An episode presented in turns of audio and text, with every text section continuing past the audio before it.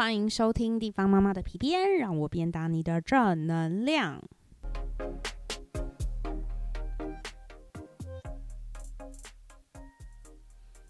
Hello，大家好，我是地方妈妈 John 嗯，欢迎收听我的频道。我的频道主要跟大家聊一聊，就是嗯关系的经营，然后还有沟通技巧，跟在身心灵领域我看到一些书籍或是观察到的日常生活大小事。那我今天要跟大家聊一聊的是投射。嗯，投射这件事情其实可以很简单的解释，它就是对着镜子看。那对着镜子看，我们可以看到什么？我们就是看到自己嘛。那日常生活里其实会影响的有很多，例如说归因理论。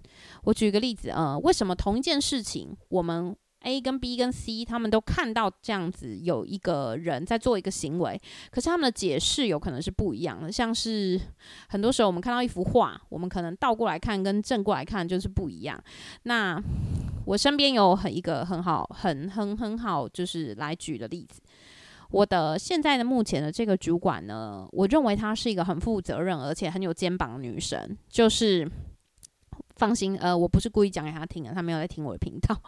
就是举例，我们在更上一层的主管，每次要什么东西，或者是呃要交代什么事情，我我的这个直呃直属的主管，他就会挺身而出，然后去帮我们说啊，这样就这样子，呃，这这这个东西可以怎么怎么弄怎么弄。但是呢，这是我个人的解释哦。我另外一个同事的解释是说，拜托，就是主管他很，嗯，他觉得我们的直属主管很爱表现，很爱抢风头。他认为什么事情他都这样子，其实是因为他要求表现。你看，同样一个行为，我跟另外一个同事，我们两个人的解释就是不一样的。我不是说我的解释比较好，可嗯，我只是要跟你说，为什么我们两个人会有不同的对这个行为的行为的一个解释呢？因为很显然，就是如果说今天同一个行为你是自己做的，那他你你的这个解释其实就是你本身的起心动念了。所以我的这个同事，如果主管只要一问什么事，他他的起心动念就是他讲出来的那样，就是求表现，爱抢风头。那我我如果是我今天做了这样的事，我对我自己的解释是，我觉得这样是有肩膀的，那就是你自己没有的，你投射不出来。这个其实就像照镜子，也是归因理论。其实就是你看到什么，是因为你有什么，所以你才看到什么嘛，你才能够解释什么。那呃，在生活里面有什么可以应用的例子？还有一个状况就是。嗯，我举例，你为什么会有时候看到别人的行为你会生气？这其实有很多个原因。第一个就是这个人身上有你有的特质，但是这个特质很显然是你不喜欢的，就是像我刚刚讲的那样。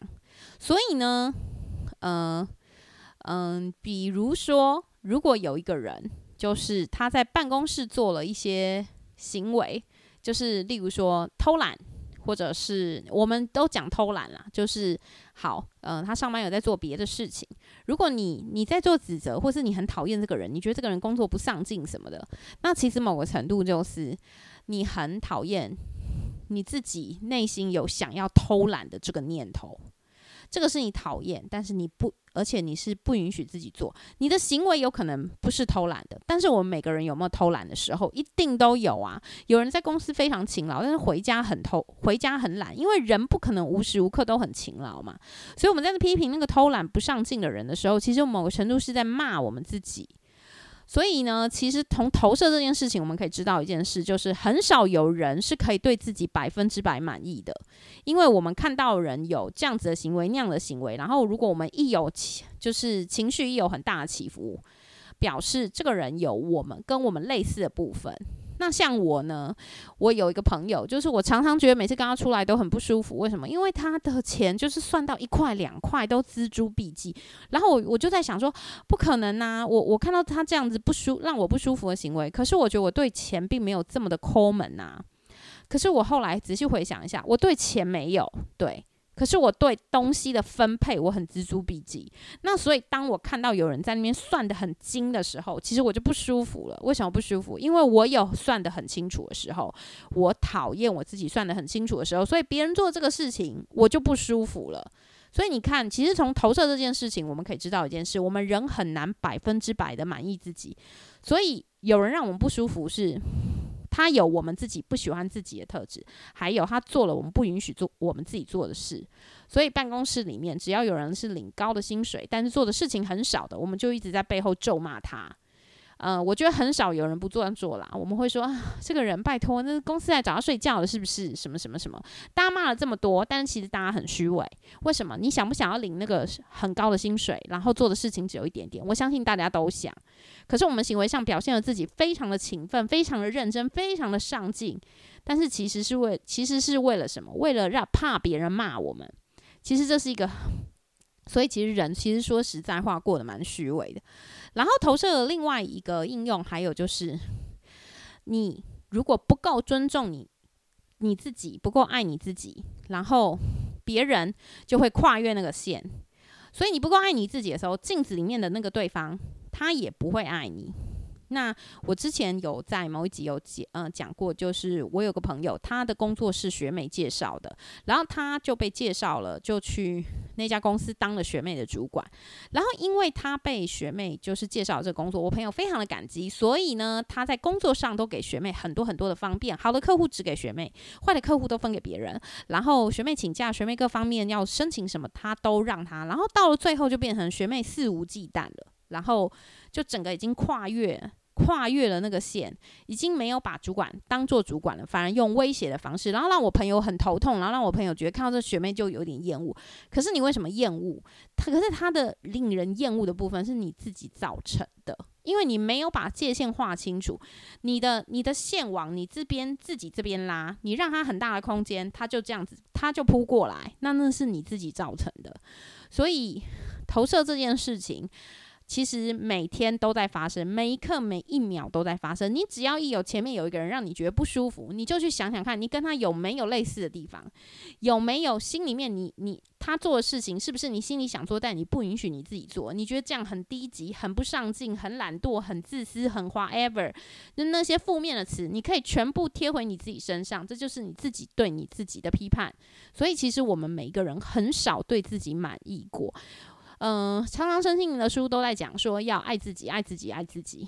但我真的要说，其实人很难百分之百无条件的爱自己。我们胖了，我们就觉得自己很胖。